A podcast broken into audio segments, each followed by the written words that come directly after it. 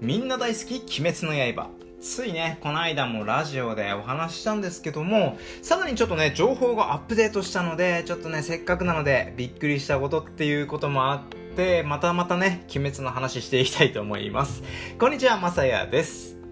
さあさあ、またまたね、やってきましたよ、鬼滅の刃。もうね、今日のね、テーマなんですが、凄すぎる鬼滅の刃と価値観について、こんなテーマでね、お話したいと思います。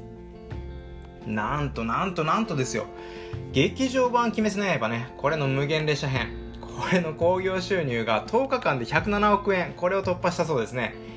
これもねこの間話したんですけども興行収入100億円突破の最速記録っていうのが「千と千尋の神隠し」で25日間だったそうですね。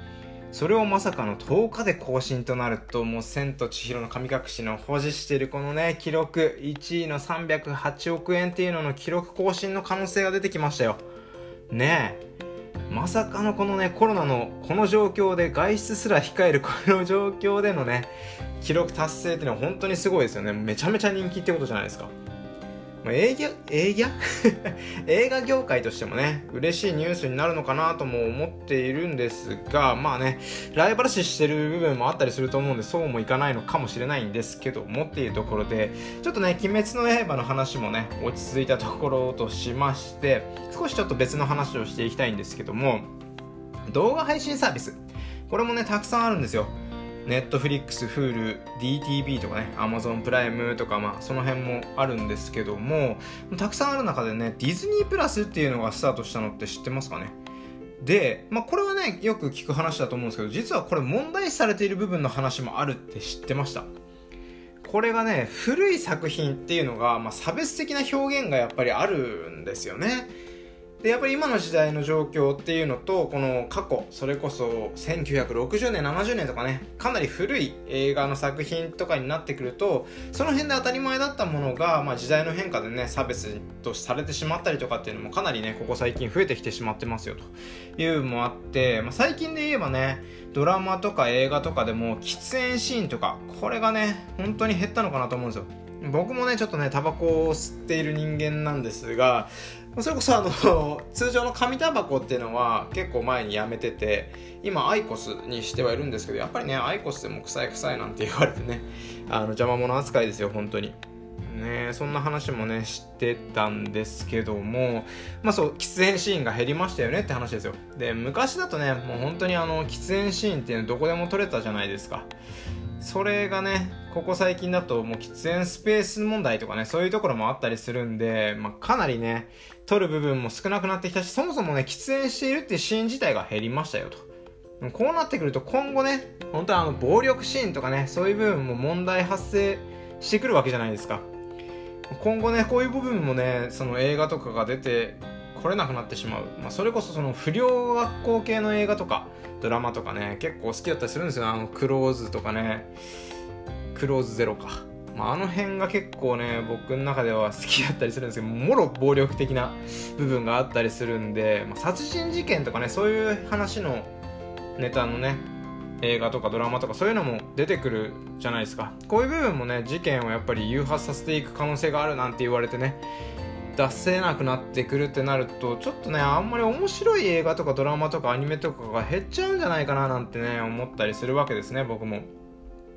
うん何の話なのって話になってくるんですけども、まあ、時代のね背景とか価値観とかっていうのが、まあ、映像としてね表現されているものを今後ねその学校とかで使える教材とかにできたらまた面白いのかななんてね思ったりして。まあそんなねよくわからない雑談みたいな話になっちゃってるんですけども。どうなんでしょうね。結論ね。やっぱりこの「鬼滅の刃」はすごいよって話でもあったわけなんですけども。もしかしたらねもしかしたらですけどこの何十年後かにね教科書とかに載っちゃう可能性もあるわけじゃないですか「鬼滅の刃」こんな時代があってこんな感じでこう映画のね記録をこう更新していったんですよみたいな歴史の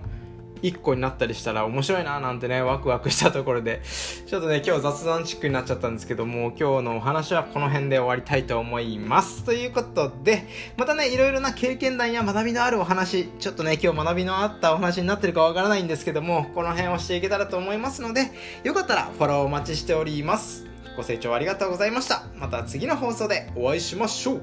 バイバーイ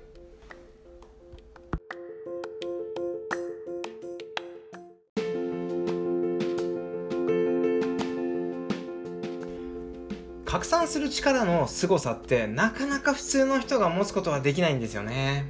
こんにちは、まさやです。えー、SNS のお話なんですけども過去の自分と今を比べるとこんなに変わったよなんていうね話を雑談チックにお話していきたいと思います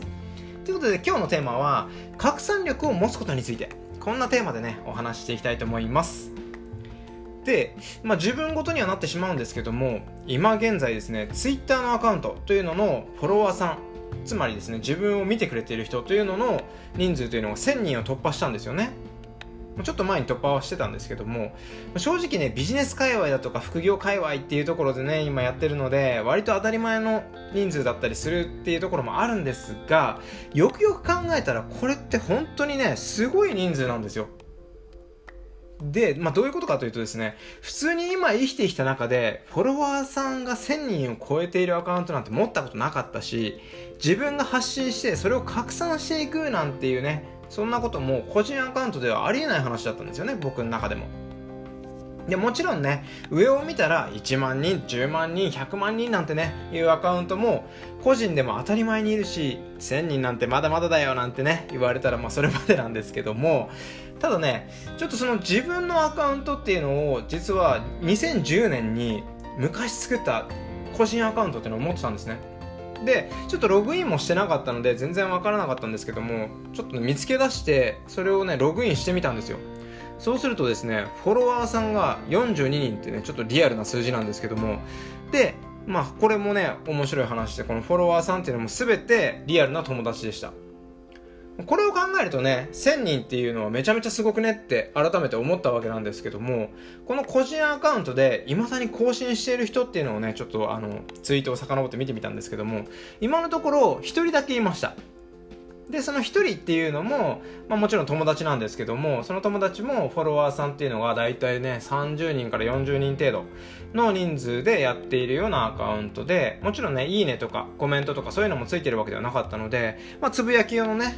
アカウントとして利用してるのかななんて思ったんですけどもでちょっとまたね話ずれちゃったんで戻すんですが、まあ、拡散力の話っていうところなんですけども1000人っていうののねこの1000人がどうこうっていうところの話なんですがブログとか YouTube っていうのをね僕やってるんですけどもこれを更新したっていうツイートをまあ Twitter に載せるわけなんですよね。こうすることによってこの1000人いるこの仲間たちの応援リツイートっていうんですかね、まあ、拡散リツイートっていうかこれをやってくれたりとか、まあ、いいねとかコメントとかもしてくれるわけですよ。そうすることによって本当にあのいろんな人がブログを見てくれたり YouTube を再生してくれたりとかっていうのをしてくれるわけなんですよねこれもやっぱり拡散力が多少なりともねついたんだなって僕の中でもやっぱりこの自信につながってったんですよね。はい。拡散力って何回も言ってるんですけども自分でね作るっていうところがこの SNS っていうものを使うと本当にね無料で手に入れることができるっていうねこんな素晴らしいものがあるんだなっていうのをね改めて自分でも実感しつつそのね勉強しているっていうこの SNS を始めただけで実は気づいたら勝手に勉強してしまうっていうねこんな素晴らしい流れのシステムがね構築されるわけですよ。ただ利用してるだけだとやっぱりもったいないって思ってしまうし、まあ、あんまりね力を入れてない人であればちょっとしたね隙間時間でも利用できてこうアカウントね成長させていくなんていうこともねできたりするのでこの Twitter っていうのはね本当にねおすすめなんですよ。ぜひぜひね、このラジオを聴いてくれた人も、よかったら僕のツイッターにね、遊びに来てくれると本当に嬉しいので、一緒にね、ワクワクしていきましょうよっていうことで、一応概要欄、概要欄で、まあ、最後に噛むっていうね、概要欄の方にもね、あの、ツイッターのアカウント貼っておきますので、よかったら、あの、ぜひぜひ僕のところに遊びに来ていただければと思います。ということで、またね、いろいろな経験談や学びのあるお話というのをしていけたらと思いますので、よかったらフォローお待ちしております。ご清聴ありがとうございました。また次の放送でお会いしましょう。バイバーイ